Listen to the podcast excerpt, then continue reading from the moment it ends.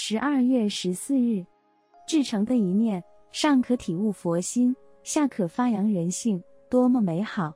邪恶的一念，小可败坏名声，大可覆亡家邦，岂可不慎？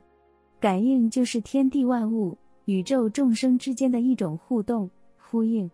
看到月圆月缺，兴起了岁月的流逝；目睹花开花谢，感叹世间的无常，这都是感应。母子连心，魂牵梦系，这也是感应。经常有人问：念佛、诵经、超度，为什么一定会有感应？所谓心诚则灵，道理是一样的。有个禅师正在开示阿弥陀佛名号的功德，众中有个青年不屑地反问禅师：一句阿弥陀佛只有四个字，怎么有那么大的威力呢？禅师不回答他的问题，只责备他说放屁。青年一听，怒气冲天地指着禅师责问：“你怎么可以骂人？”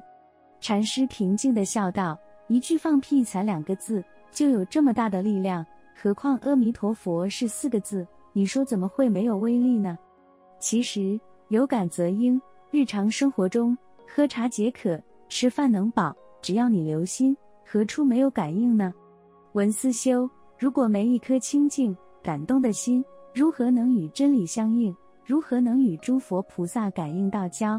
每日同一时段与您相约有声书香。